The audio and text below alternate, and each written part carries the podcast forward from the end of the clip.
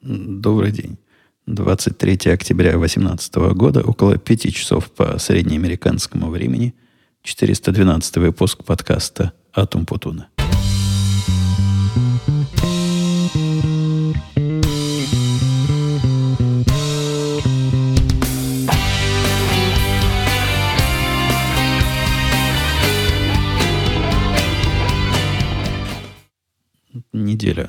Прошла ровно неделя с момента нашего с вами последнего разговора в одну сторону была напряженная. Да и сегодняшний день тоже напряженный. Вы по моему голосу можете это слышать. Планов было громадье у меня. И я просто готовился вам рассказать, какой расслабленной жизнью я живу. То бишь, план был простой. Сначала сходить на тренажере, потом вырвать полчаса, сходить в тир. Мне хватает пол, полчаса туда-сюда съездить и там свои 150 выстрелов отстрелять.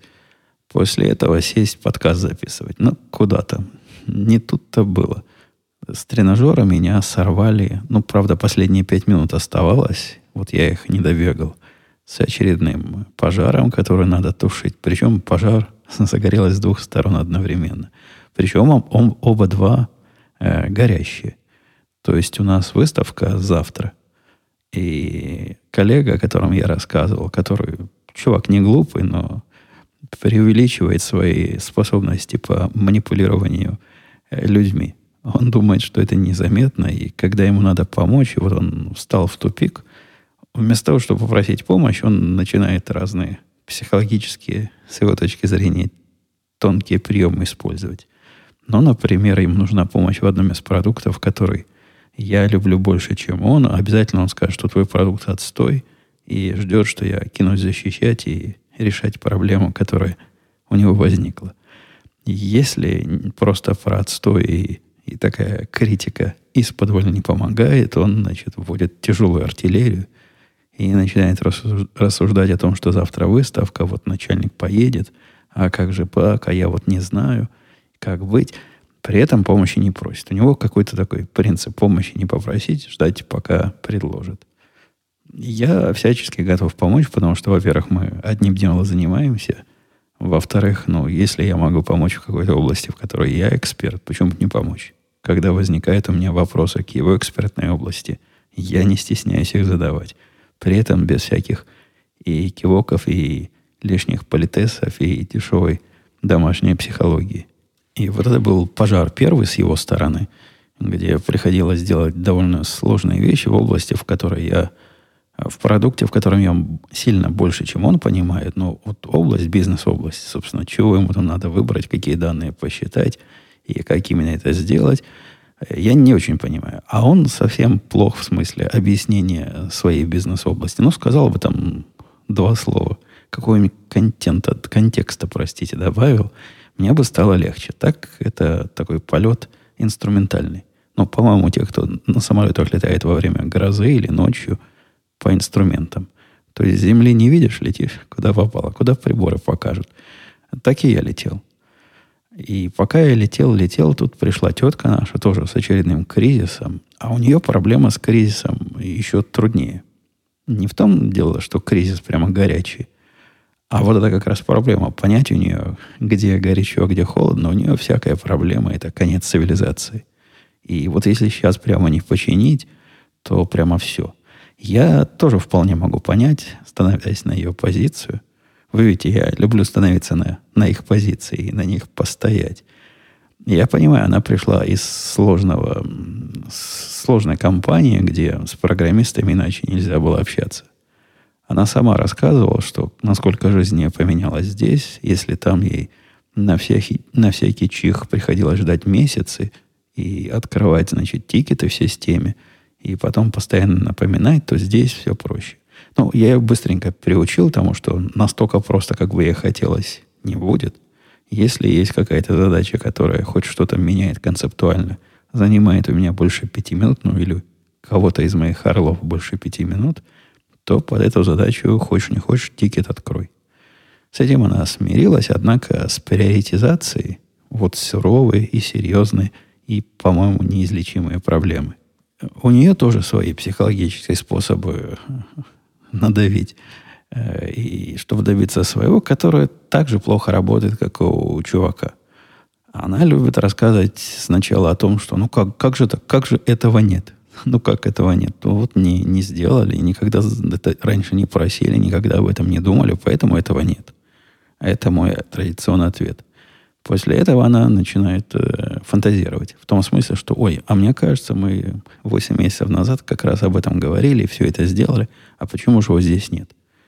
Нет, говорю, у нас все ходы записаны. 8 месяцев назад делали, пойдем тикеты посмотрим. Находим не, не то. Делали, но не то.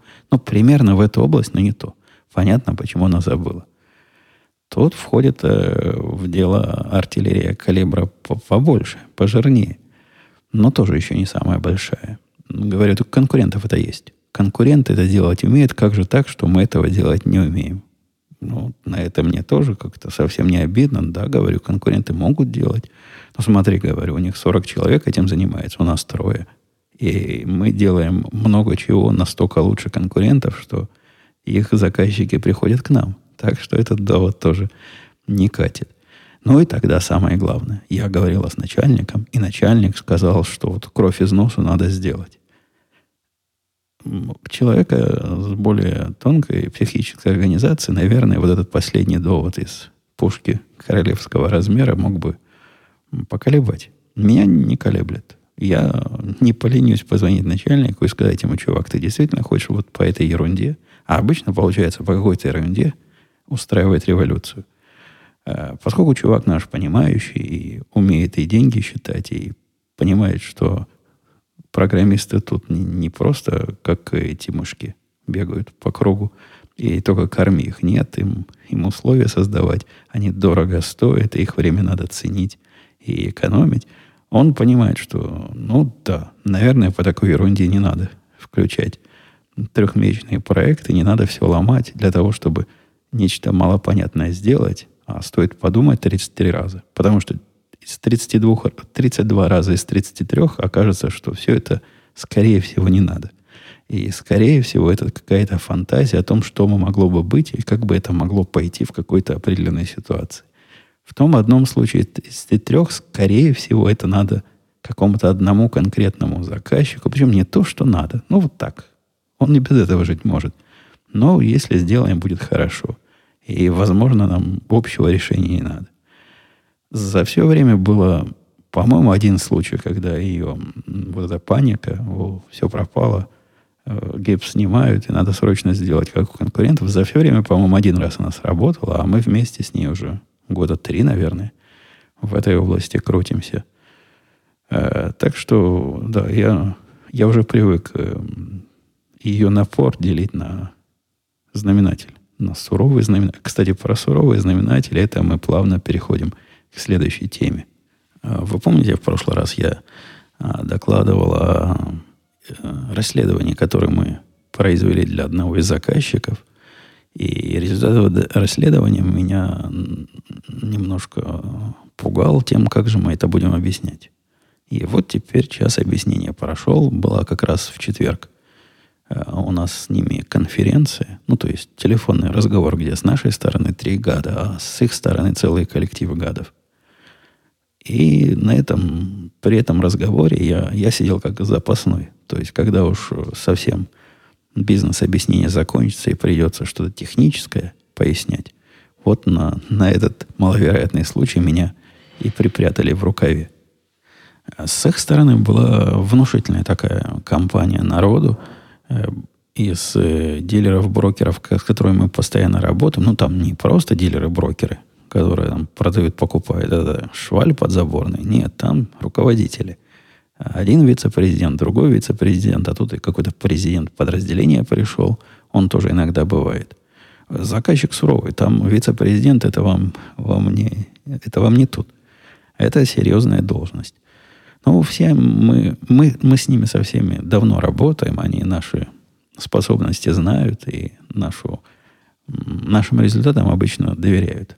А тут просто допрос пристрастием устроили. Расскажи, да расскажи, как мы до жизни такой дошли, и каким образом вот эти ваши все э, чиселки получаются.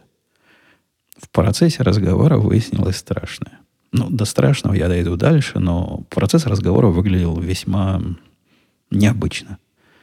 А наш, э, наш начальник, который, как я рассказывал не раз, в математике сечет, ну, в отличие от тетки, у которой и с процентами порой проблемы бывают, он рассказывал о наших методах сначала, так э, в черне рассказал, по большому счету, как это работает, какая основная методика, какие размерности мы анализируем, как мы э, систему саму на себя там обучаем. Разные такие очень высокоуровневые вещи рассказывал. С той стороны сначала было по похмыкивание, ну, типа, да, понятно, понятно, понятно, понятно, идея понятна. Потом наступила тишина.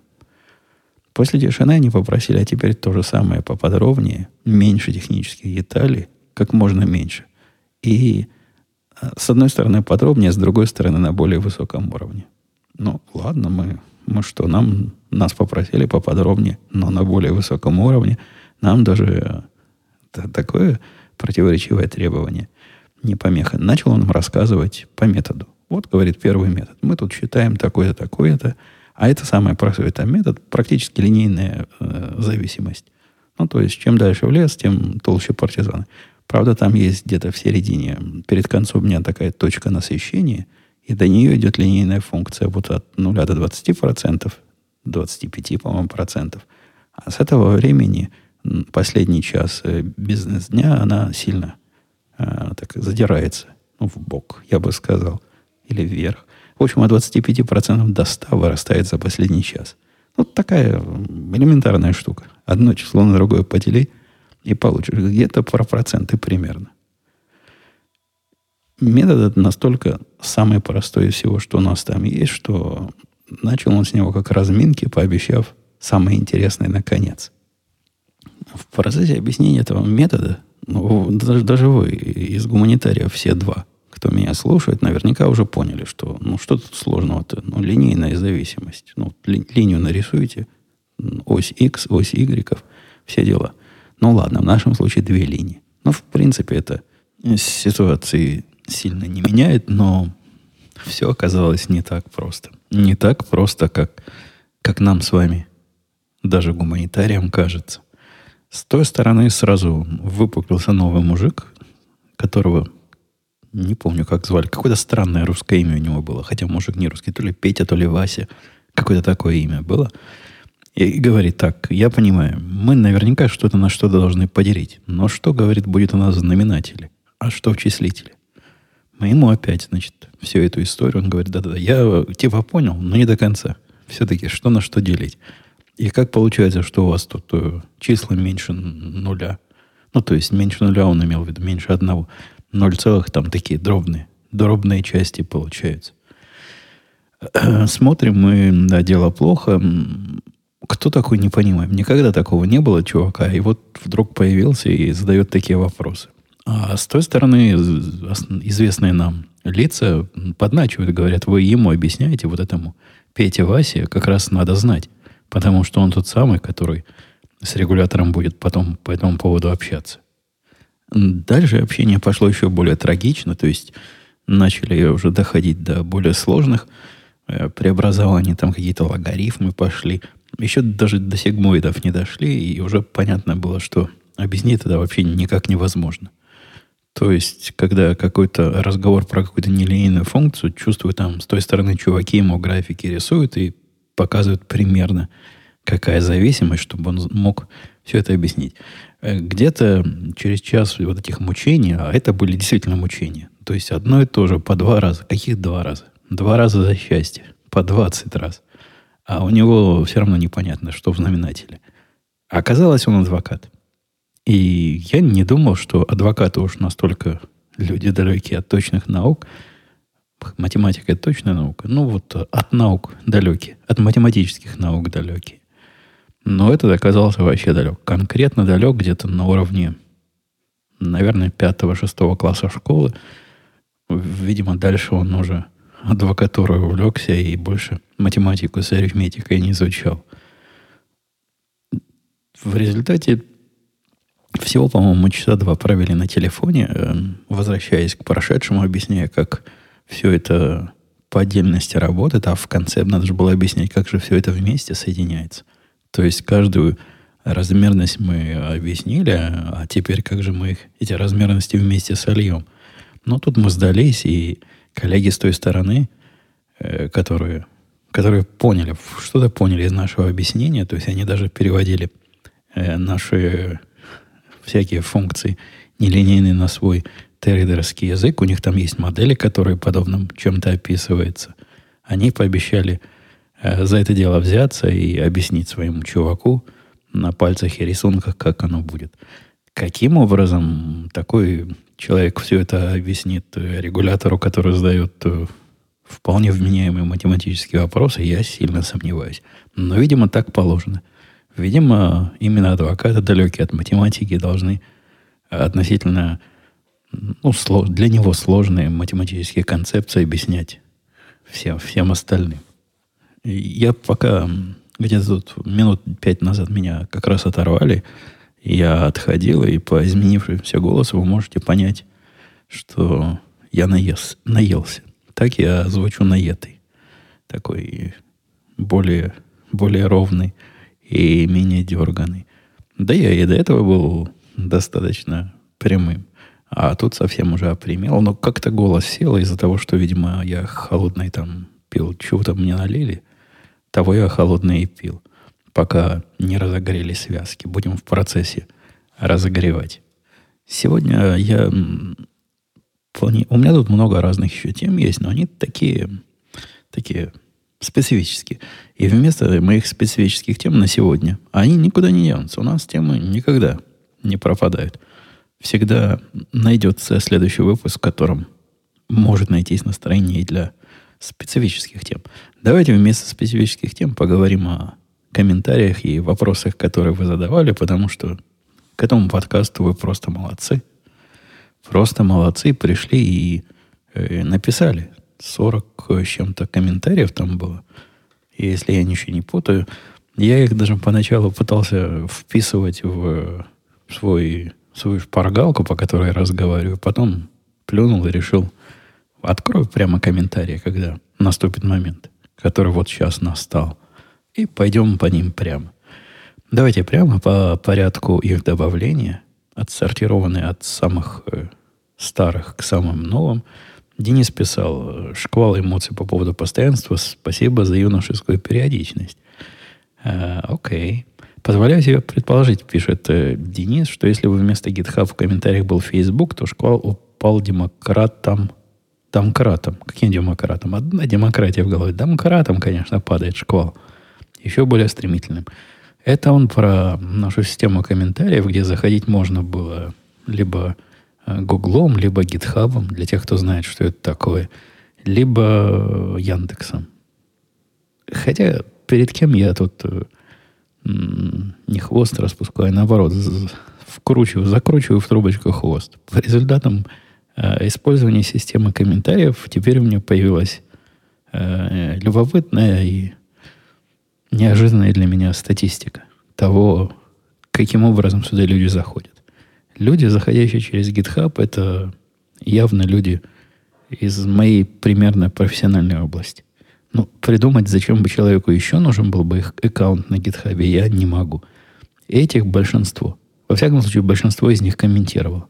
Сколько там молча сидящих не технарей, я не знаю, но из тех, кто прозвучал, вот из этих большинство, подавляющее, прям большинство было как раз э, зашедших через GitHub. Через Google заходили на втором месте, а через э, Яндекс был всего один комментатор. То есть вместо, вместо GitHub, конечно, никакого Фейсбука нельзя, и, и даже Яндекс, как мне там рекомендовали, тоже стоит убрать, потому что никто им не пользуется. Не, пользуется, зах, зах, зашел целый один живой человек. Я посмотрю, если так и окажется один, то, может, и уберу. А если люди будут пользоваться, ну, мне не жалко и оставить. Facebook тоже где-то примерно на уровне Яндекса, чуть выше. Там 2, 3, не помню, 4 заходило. Ну, немного не густо. Так что нет, ни в коем случае, Денис, нельзя убирать. Вот тут есть люди, которые предпочитают заходить именно гитхабом. Расскажите, писал слушатель под многозначительным ником One Time. На каком языке вы разговариваете со своими детьми, на каком языке они разговаривают между собой, если они говорят на русском, если у них акцент? Ну, этот вопрос как-то поднимался уже не раз, и не два, и не три. Между собой они говорят по-английски. Мальчик еще при нас пытается с девочкой по-русски разговаривать, но она ему все, все по-английски. Ну, она, она тут э, с более раннего возраста жила.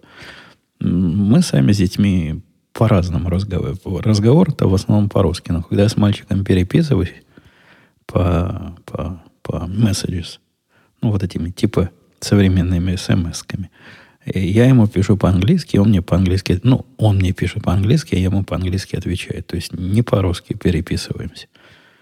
Потому что издеваться над ребенком и заставлять его читать вот эту странную русскую кириллицу, это, это было бы слишком. Ну и дочка тоже, соответственно, переписывается по-английски. Она пытается и сложные концепции по-английски нам объяснять, те, про которые она не знает русских аналогов. Ну, говорят нормально, без акцента. Никакого акцента, никаких детей. Откуда у них акцент взялся, если вокруг себя они слышат таких как ваш покорный слуга мастеров слова. Не, никакого. Никакого акцента. А заодно писал Виталий ниже, как невестка русский учит. Ну, как вам, Виталий, сказать, и всех, кто спрашивает? Да как-то она нормально. Как-то они там на Украине, в Украине умеют по-русски. Может, еще некоторые, уже некоторые забыли как, но это нормально. Нормально по-русски, как мы с вами разговариваем. Так что нет, ей русский совсем-совсем учить не надо. Большое спасибо добровольцам, писал Дмитрий. После предыдущего выпуска начал смотреть, не нужна ли помощь, но выглядело все очень бодро. Что подтвердилось переводом за эту неделю. Не, ну нельзя так, Дмитрий. Ну, оно так со стороны всегда бодро. А потом оказывается, что именно твоей помощи и не хватало. Тот же самый, тот же, нет, тот же этот технический вопрос. Э, вот, Федор спрашивал, Вопрос. Почему родители невестки не присутствовали на торжестве? Неужели в американском обществе отношение к институту брака настолько легкое, как к рядовому походу в больницу?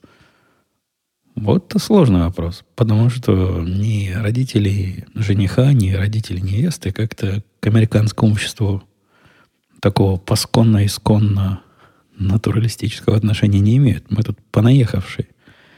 А родители со стороны жены не были, потому что они там, далеко за границей. И я даже не, не уверен, что они были в курсе этого события, но, может, и были в курсе. Наверное, уже в курс их поставили. Но поскольку они там, и мы здесь, ну как?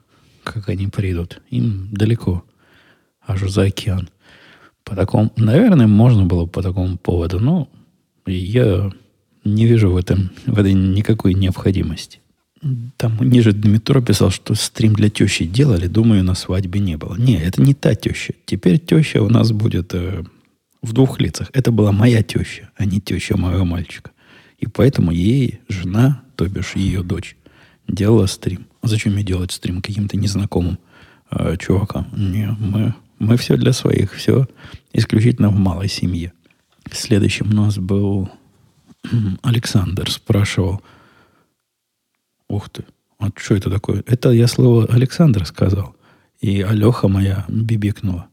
Как-то она свое имя пытается из всякого разговора вычленить. Так вот, вот этот, который на А называется, не буду повторять, чтобы она опять не завибикала, хотел спросить про в Чикаго. Говорит, есть большая диаспора, целый район украинской деревни. Не пытались ли вы там найти Мариуполь Таун? развивать и поддерживать связи с бывшими соотечественниками, ну или хотя бы жена.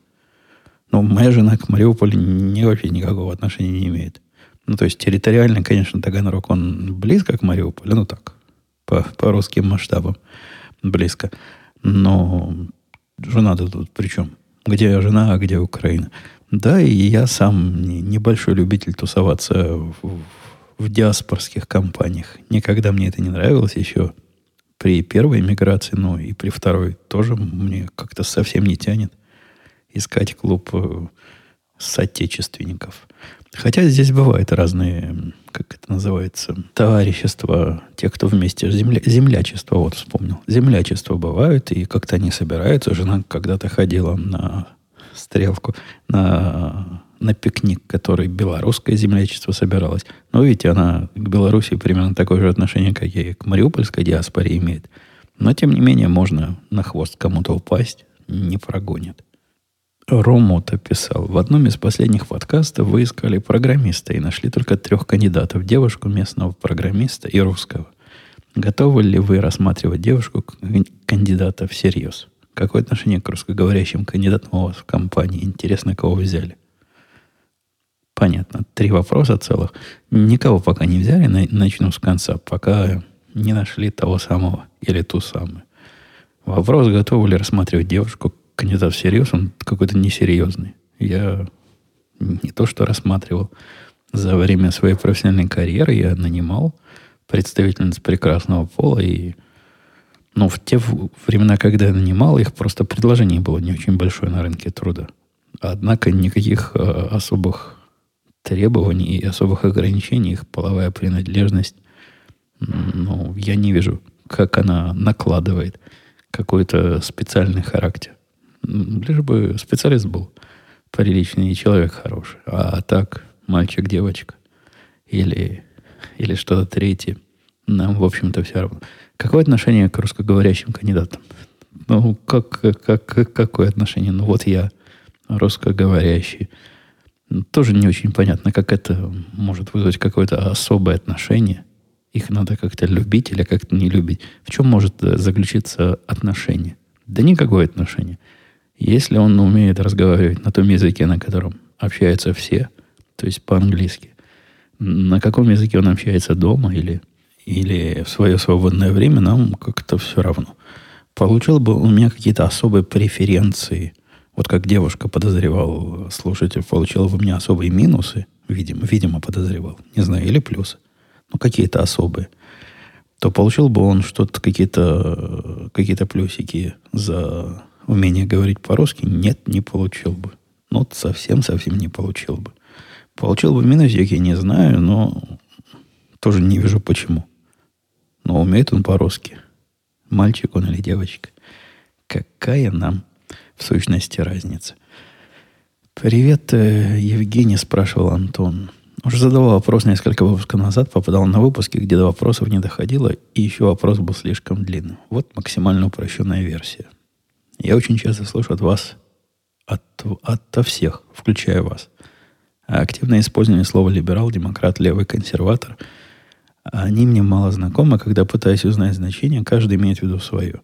Слова вешают ярлыки и скрывают за собой разный смысл, провоцируют разделение на лагеря, и мне начало казаться больше вредит дискуссии. Не находите ли вы, что вы их ярлыками скорее вредными во многих случаях, которые скорее подталкивают к когнитивным искажениям, с которыми так бесконечно трудно бороться. Какие-то сложно подчиненные у Антона предложения.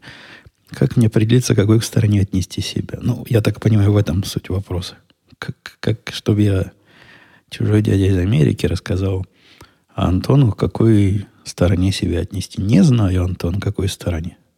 Конечно, надо к правильной стороне, на которой я. Но кто я такой, что вам это советовать?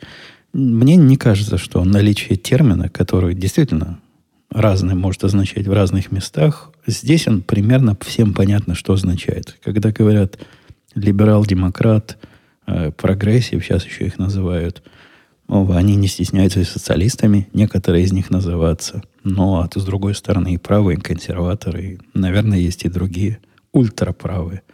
Такие бывают тоже. И если верите CNN – все примерно понимают, о чем идет речь. И никого диссонанса не возникает. То, что диссонанс возникает от, от людей, которые живут в местах, где левые и правые означают что-то другое, но почему-то это кого-то должно волновать и влиять на определение или э, отсутствие, прили, присутствие, отсутствие этих самых терминов. Не, повторюсь, мне не кажется, что они подталкивают к каким-то искажениям. Да никаких искажений. Термины эти плавающие со временем. Однако в, в единицу времени, вот на каждый момент времени, все понимают, о чем идет речь. И если кто-то называет себя демократом или, или левым, или еще каким-то, если он хочет себя на этой шкале времени как-то особо позиционировать, вот как мой начальник, он говорит, я э, демократ времен, не, не помню, Никсона, по-моему. Вот тех, тех типов демократ. И, в принципе, понятно всем, кто в теме, что это значит. Или, с другой стороны, говорит, я республиканец времен Рейгана. Вот когда во времена Рейгана была такая шкала, вот по этой шкале я бы был бы республиканцем. Кем он сейчас, он, видимо, затрудняется себя определить. Я могу понять его сложности, но, тем не менее, скорее республиканец, чем, чем либеральный демократ. Пойдем дальше. Алан писал, привет, как будет использоваться вторая на первой студии, или может она уже обрела новый статус? Э, процесс э, очистки второй на первильской студии от следов моего присутствия там идет вовсю. У нас с женой вечером есть просто такое ритуальное занятие. Мы поднимаемся туда и какую-нибудь часть этой работы выполняем. То есть все, что мне нужно будет потенциально перенести, а там же у меня много чего. Там у меня большой целый шкаф, который, как жена сказала, надо сначала разобрать, чтобы все ненужное выбросить, не спуская в третью на первильскую студию. Вот этот процесс идет коробка за коробкой, потихоньку, помаленьку разбираем, спешить некуда. Студия это превратится в настоящую студию, то есть в художественную студию моей дочки. Там мы ей поставим все, что ей надо для э, такого арт художественного творчества. Какой-то особый стол нужно ей. И разные всякие штуки для рисования, лепки и прочих, прочих э, занятий, которыми она любит и увлекается.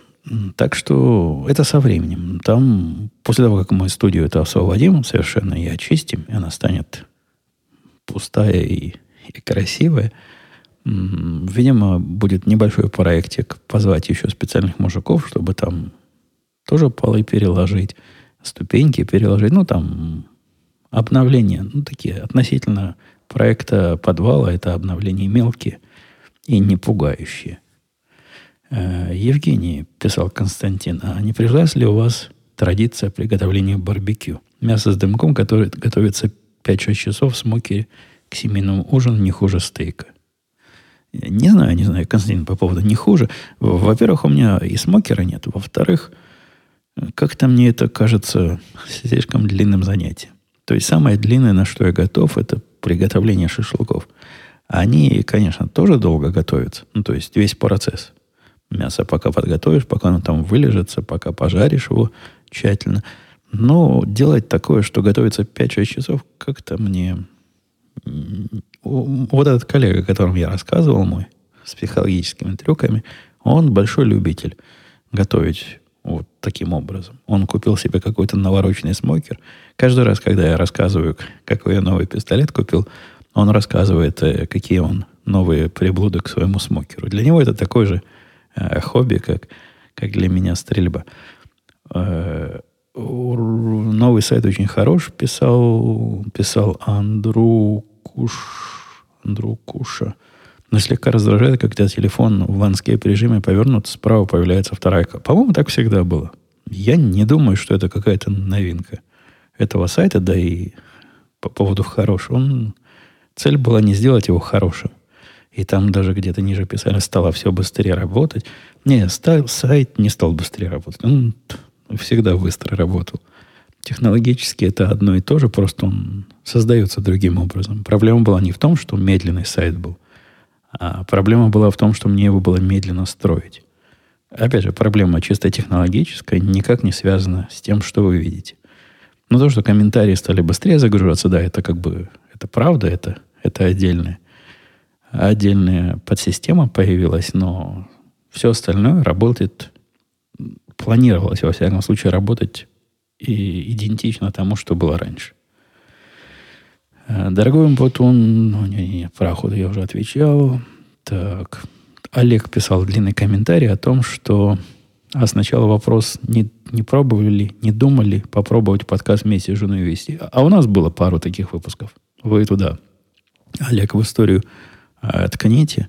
Бывали у меня иногда гости из семьи в этом подкасте. Не исключено, что когда-нибудь появится еще раз.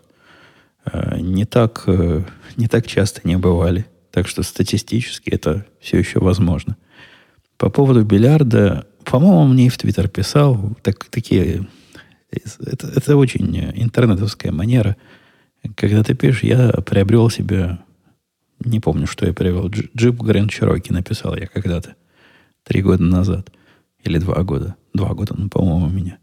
Тут же вал комментариев. А надо было на самом деле там такой Мерседес. Или такой Феррари.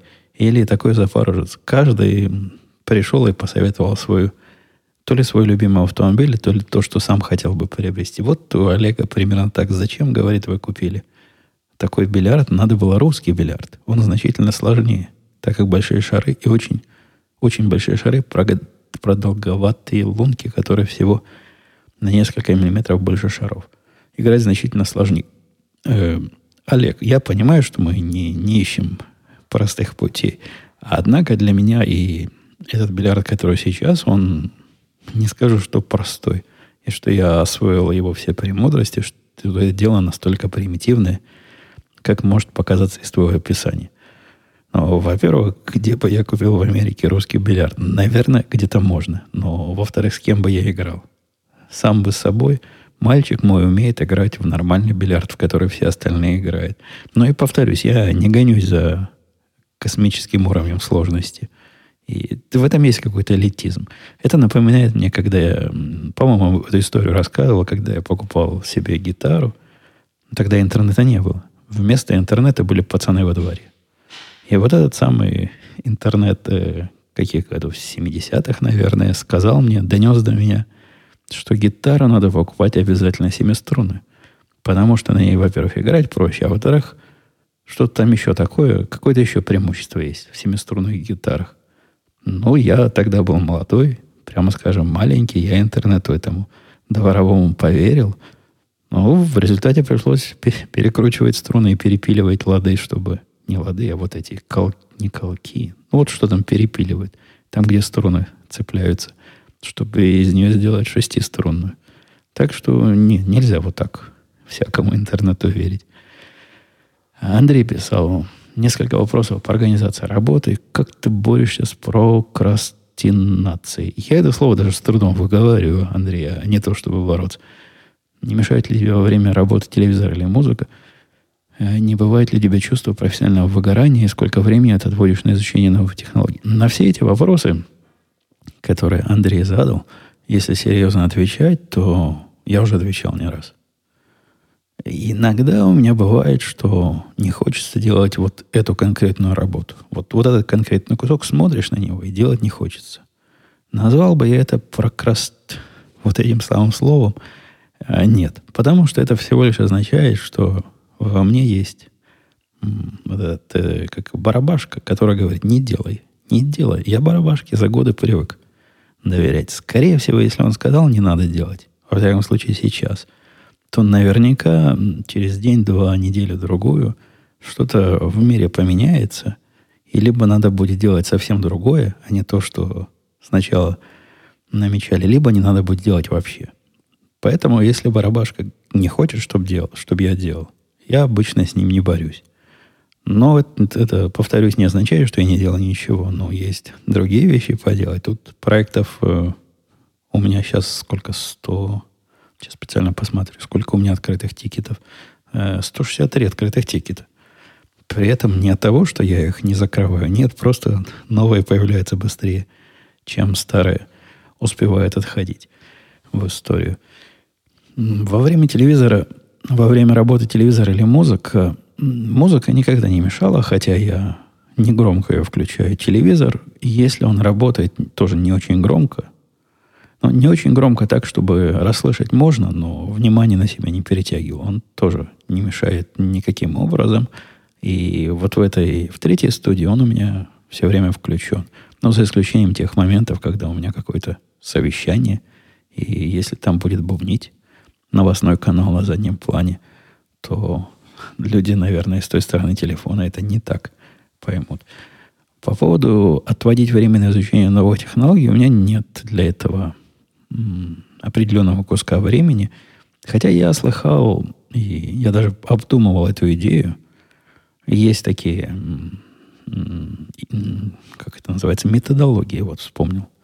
когда выделяешь официально на работе, выделяешь своим орлам на изучение новых технологий какое-то время, ну, каждую пятницу, например. Пусть пятницу потратит на самосовершенствование. Я не знаю, насколько оно пойдет. Я не очень верю в формальный подход э, к проблеме самообразования. Мне кажется, тот, кто не образовывается и так, тот и не будет а, самообразовываться, когда у него будет для этого специальный день. У меня нет специального дня, повторюсь, и если мне что-то новое попадается, а попадается постоянно что-то новое, иногда сразу хватает, захватывает внимание, иногда откладывается в долгий ящик, а потом оттуда достается и рассматривается по, исключительно по наличию желания, свободного времени, отсутствия пожара, ну или хотя бы присутствие пожара только с одной стороны, а не с двух, как у нас было в первой сегодняшней теме.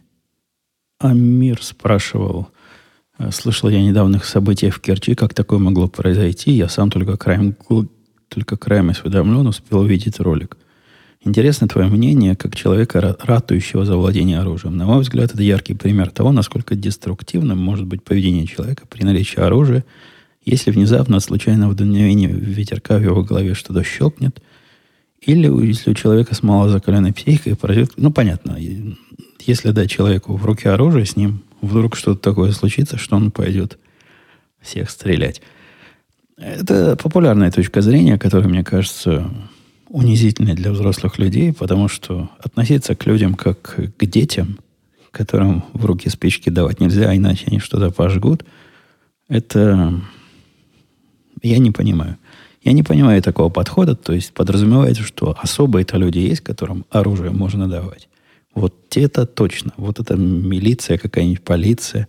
Эти точно никогда с оружием ничего плохого не сделают. А вот если дать обычному законопослушному гражданину, который в процессе своей обычной законопослушной жизни имеет массу технических ну, способов навредить окружающим, ну, все мы, многие из нас, во всяком случае, э, оперируют тяжелой машинерией, то бишь водят автомобиль. Автомобилем, если в голове, как писал а мир что-то щелкнет, тоже можно бед, как показывает практика, наделать. Немало. Да, куда там автомобиль есть и бытовые приборы, которыми тоже можно... Не, мне не кажется, что вот эта связка о том, что у человека что-то щелкнет, а наличие оружия, это будет тот самый фактор, который и позволит ему всех убить. Ну, бывают, конечно, и маньяки, с которыми надо бороться до того, как они купили оружие, и не, не позволять им покупать оружие всеми доступными способами, при этом не нарушая свобод всех остальных. Это сложная тема, она не так просто переводится. Есть оружие, и вот, э, как он написал, э, яркий пример. Не, это не яркий пример. Это никакой не пример. И это попытка, попытка посмотреть испуганным испуганным взглядом на, на вот эту проблему. Я недавно тут э, интересную дискуссию наблюдал живьем. Редко мне приходится видеть дискуссии, которые не я веду живьем, а тут живьем наблюдал, так немножко со стороны, не вмешиваясь, когда один чувак, который, ну, у него тоже язык, конечно, без костей. Тоже в смысле не то, что как у меня. У меня, конечно, без костей, но на работе я бы не стал рассказывать Ношу ли я оружие или не ношу оружие, не, не их собачье дело.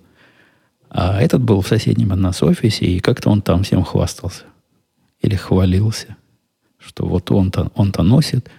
И там его поставили в ситуацию э, пояснить свое поведение. Там, там сложный разговор был, но как-то дошло до того, что а вот э, недавно случай какой-то был, где то ли при ограблении магазина один из э, один из пострадавших был владельцем оружия, и он не вступился за хозяина. Ну, что-то в таком роде было. И когда чувак совершенно, на мой взгляд, правильно ответил, что он бы тоже стоял в стороне или, наоборот, прятался, его там заклеймили как подлого труса, который совсем не улучшает безопасность нашей, нашего общества и при этом, значит, имеет хамская морда, наглость оружие носить. То есть люди, которые задают такие вопросы и делают такие заключения, они, видимо, сами морально ощущают себя авторитетами, которые могут, э, могут вмешаться в чужие конфликты. и могут применить оружие и вот по такому назначению.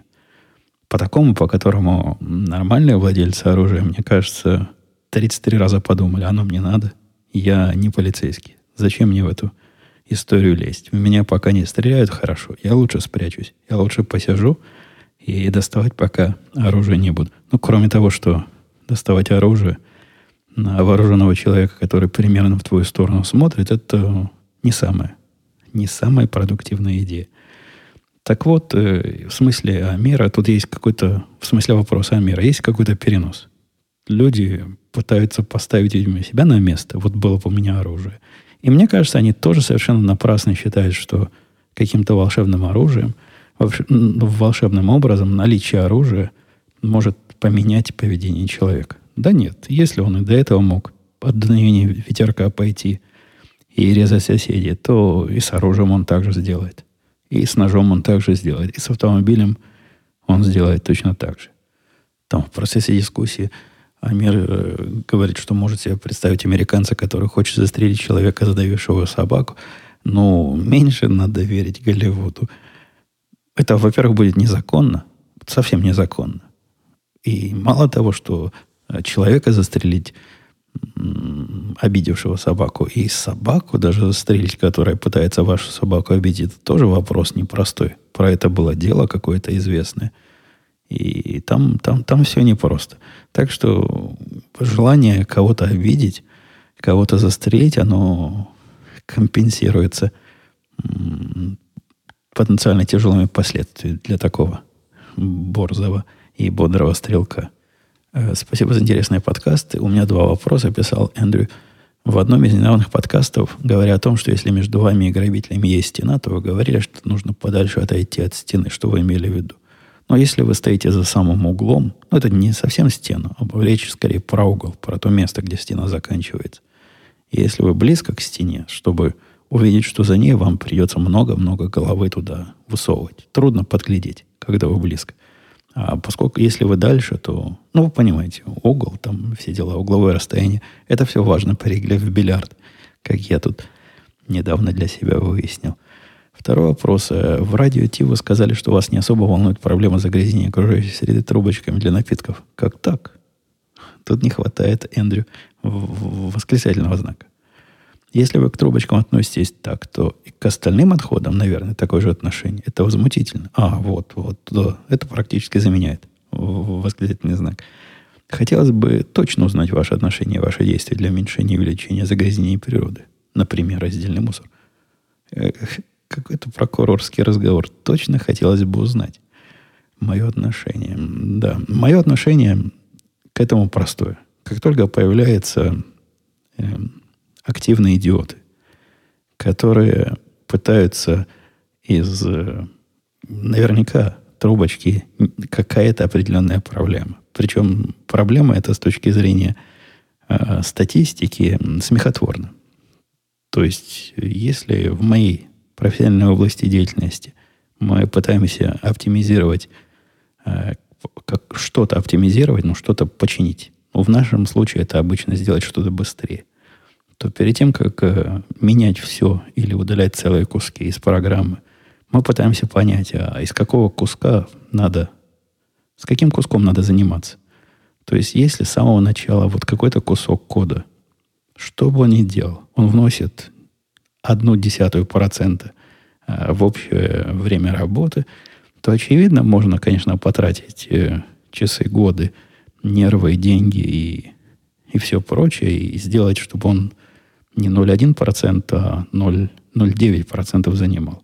Однако, с точки зрения системы в целом, такой расход времени и ресурсов и неудобства, которое все это вызовет, того не стоит. Скорее всего, надо оптимизировать те места, которые э, реально, э, реально улучшат конечный результат.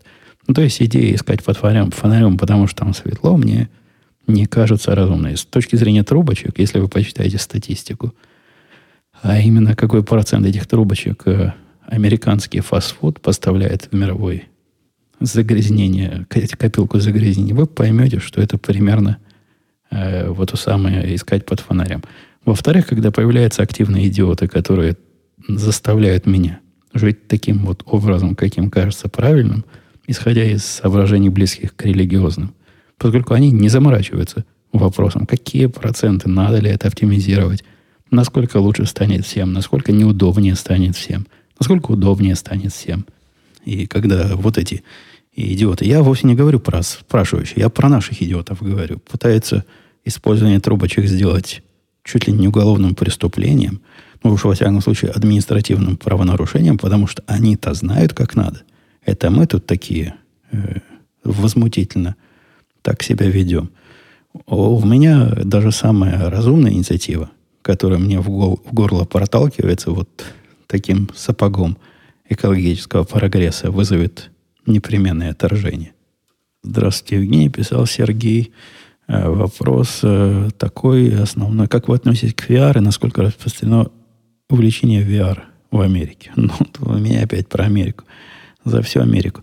Я из тех, кто у нас на работе, могу сказать, VR в каком-то виде распространен среди 20% населения. Выборка статистически ничтожна, но какой вопрос, такой ответ. У меня нет более точной статистической выборки. Для меня самого VR как-то не особо пошел, то есть вот эта виртуальная реальность, потому что мой вестибулярный аппарат оказался слаб в этом смысле, и его можно обидеть не только, даже не столько настоящим VR, но и головокружительные разные игры, которые меняют вот эту точку зрения постоянно, то есть, э, ну, ту, ту точку, с которой ты смотришь, не, не мою точку зрения на события, а вот эту фокальную мою точку. И там все время вправо, влево, вниз, вверх. Они и эти игры вызывают у меня некое укачивание, причем не некое, а довольно сильное. При этом же я там морской волк. Я в таких э, штормах побывал и в такие э, морские походы ходил. Ладно, не морские, речные. Но на речке тоже бывает шторм. Ну, ну хоть не шторм, но, но сильное волнение. Так вот, там меня никогда так не укачивало, как VR умудряется сделать очень быстро. Так что нет, пока VR и я идем разными дорожками. По какой-то причине э, Кирилл написал э, длинный, не, не длинный комментарий. Это вот из тех случаев, когда даже если в комментарий ты внесешь ограничение, которое тут наверняка не просто так стоит. Ну вот не просто от злобы, я как разработчик этой самой системы комментариев, да, если вы не знали, это я. Я тот самый человек, который эту новую систему комментариев написал с помощью группы товарищей, конечно, но тем не менее. Так вот, несмотря на то, что там есть ограничения, всегда кто-то найдет обходной путь. Например, написать целый, целый, целый роман. Роман в письмах, отвечая самому себе на комментарий. Размер комментария как бы намекает, что, ну вот, если есть фонтан, то, то лучше его заткнуть и держаться в рамочках. Я, я не хочу быть грубым, у Кирилла был интересный комментарий, хотя и слишком длинный, абсолютно не подходящий для зачитывания в эфире. Суть его была, я попытался вычленить э, коротко суть. Э, он удивился тому, что, насколько я помню предысторию, он раньше слушал меня, значит, а теперь давно-давно слушал, теперь вернулся после перерыва и удивился, обнаружив вас в состоянии боевого республиканца, покупающего карабин, потому что леваки бушуют и посвящающую большую, большую, большую, не большую, большую часть своих подкастов теме противостояния идеологии.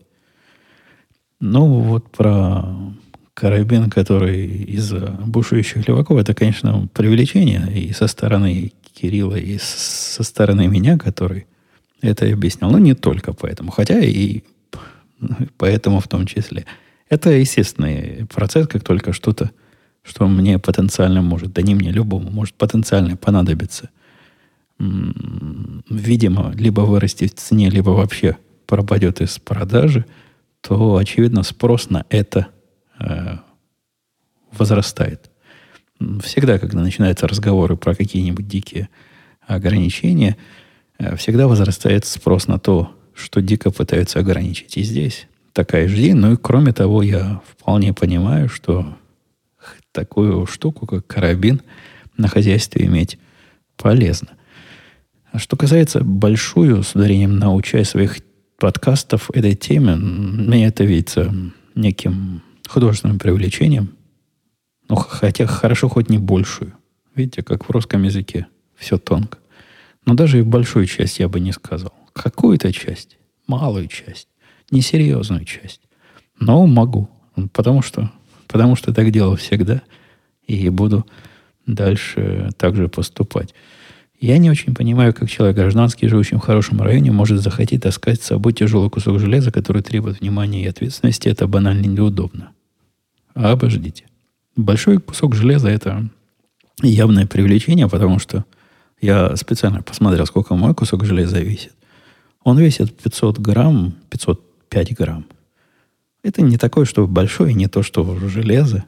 Пластик в основном, а железо там по бокам и сверху. Но, наверное, снаряженный будет весить чуть больше, но назвать это куском железа, который на теле ощущается, ну, он примерно так же ощущается, такой же от него дискомфорт, как от большого телефона в кармане. Хотя его не в кармане носишь, и насколько я могу по себе судить, у меня малый опыт. Я пока носить нигде не могу. Я могу только тренироваться в домашних условиях в ношении. А он не ощущается определенным неудобством. Он, конечно, какое-то новое. Но вот примерно такое новое, как начинаешь носить телефон. Раньше не носил, карманы были пустые, или ключи. Вот ключи самое близкое к этому. Ключи вечно раздражают, но сказать, что они сильно мешают, не скажешь. Э, кроме того, миф о том, что вооруженный гражданин может помочь в борьбе с преступностью, это миф. О, я, я вовсе и, и не пытаюсь сказать, что он может помочь с преступностью. Во-первых, на эту тему статистики, там он дальше статистику посылает смотреть. Очень разная статистика есть. И если читать ее, не прищурив глаза с правого или левого угла, то, скорее всего, прийти к выводу, что трудно по этой статистике что-то вменяемое сказать. Э, улучшают ли они уровень преступности? Помогает ли в борьбе или не помогает? Мне на это, я честно скажу, Кириллу абсолютно наплевать. Моя цель не улучшать мир вот в этом конкретном случае. А моя цель реализовать свое, на мой взгляд, вполне понятное и необсуждаемое и не нуждающееся в объяснении право на защиту себя и своей семьи, а вовсе не бороться э, с мировой преступностью или другой гидрой буржуазии, с чем еще боролись. Ну, с чем-то таким. Не, это не мой, не мой путь и не моя цель. А дальше он продолжает. Зачем вам пистолет с собой на, на себе носить? Да потому что имею право, Кирилл. Это не нуждается ни в каком объяснении. Я вот чисто так в, раз, в разговоре скажу, что носить мне пистолет и видя примеры, если это решение в рамках, если меч понадобится всего раз в жизни, носи его каждый день, примерно так же и говорят в нашем сообществе, что лучше э, его иметь, когда он не нужен, чем не иметь, когда он нужен. Но там не только про наличие и отсутствие пистолета. Я имею в виду в нашем мире тех, которые думают, похожи на меня. Почему вы не носить с собой дефибриллятор, спрашивает и Кирилла. Явно он тут, э, какое слово сказать, хитрит. Потому что дефибриллятор здоровый такой, по-моему. Как его с собой поносишь? В рюкзаке. Это раз. Во-вторых, во всех местах, где собираются люди, дефибриллятор уже в наличии есть. Чего не скажешь о пистолетах, пулеметах, автоматах – и даже пушках. А почему не носить с собой аптечку? А кто вам сказал, дорогой, что я не ношу с собой аптечку? С чего это вдруг? Аптечка это у меня и в машине есть, которая такая стационарная. И в сумке в моей есть такая компактная. И даже я какую-то тренировку в свое время про это проходил. Ну, давно это было, в армейские свои годы. Как этим всем пользоваться? Сейчас наверняка мои знания устарели, но тем не менее, когда я эту аптечку раскрывал, я почти про все ее э, детали, ингредиенты и части смог вспомнить, зачем оно надо, без описания. Я не помню, есть там описание или нет. Кстати, хорошо, что Кирилл этот вопрос задал, потому что моя аптечка, по-моему, уже просрочилась. Не знаю, как часто их надо менять, но свое я купил, когда начал в тир активно ходить. Это уже года, наверное, уже больше года. Сколько там разная химия живет? Наверное, еще еще нормально. Но я посмотрю там сроки годности. Э, записаться на все курсы первой помощи. Да-да, я про это уже сказал. Вы, вы, выкопать убежище на заднем дворе. Но это попытка довести нашу дискуссию, Кирилл, до абсурда. Можно, конечно, довести любую идею до полного идиотизма. Однако это не путь ведения разговора, потому что необходимо какие-то практические, практические ограничения окладывать на, на все. И если с точки зрения Кирилла статистика жития в хорошем районе это доказательство того, что уж со мной это точно не случится, то мы с ним расходимся абсолютно полностью во взгляде на статистику. И я, глядя на статистику, понимаю, что, ну да, наверное, маловероятное явление, если буду я сидеть с статистической точки зрения у себя дома, что мне придется отстреливаться. Наверняка вероятность этого события выше в другом месте. И с этим даже я спорить не буду. Во-первых, э, на это я скажу, что теория вероятности, она не такая наука, которая говорит про то, что точно не залезут и точно не придется. Эм, технических ограничений для этого нет. Но дома не являются крепостью здесь в основном а, заточены под систему активной защиты. А во-вторых, я не только дома бываю, именно поэтому я и приобрел лицензию для, для ношения. И в этих только не дома, я бываю в разных местах. В таких, в которых э, порой мне кажется, что и пистолета на себе мало. Хорошо бы и винтовку за спиной держать. Но открытое ношение в нашем штате пока, к сожалению, запрещено, так что придется, придется со скрытым ношением э, мучиться. Ну что, на этом вопросе, по-моему, мы исчерпали всех. Я, если кого-то пропустил, то, скорее всего, там либо вопроса не было, либо, либо просто пропустил, либо отвечать не захотел. Э, я старался все просто пройти чуть-чуть, ну, не тяжелым, а густым, густым гребешком по вопросам. Не думал, что так долго получится, но получилось, как получилось. Немножко задержались мы на темах слушателя. Хотя, повторюсь, я сильно-сильно вас приветствую, вашу инициативу. Эти самые вопросы и темы предоставлять. Давайте какой-то контакт. Я, собственно, потому и не люблю средства одностороннего общения, когда, вот если бы я вещал, вы могли бы только слушать, ну, модель э, популярной социальной сети, сеть это, это даже не сеть, в штуке, которая Telegram называется, где можно завести канал и вещать на весь мир. Да-да, я знаю, что там можно типа и обратную связь э, левым, левой ногой прикрутить, но получается так себе.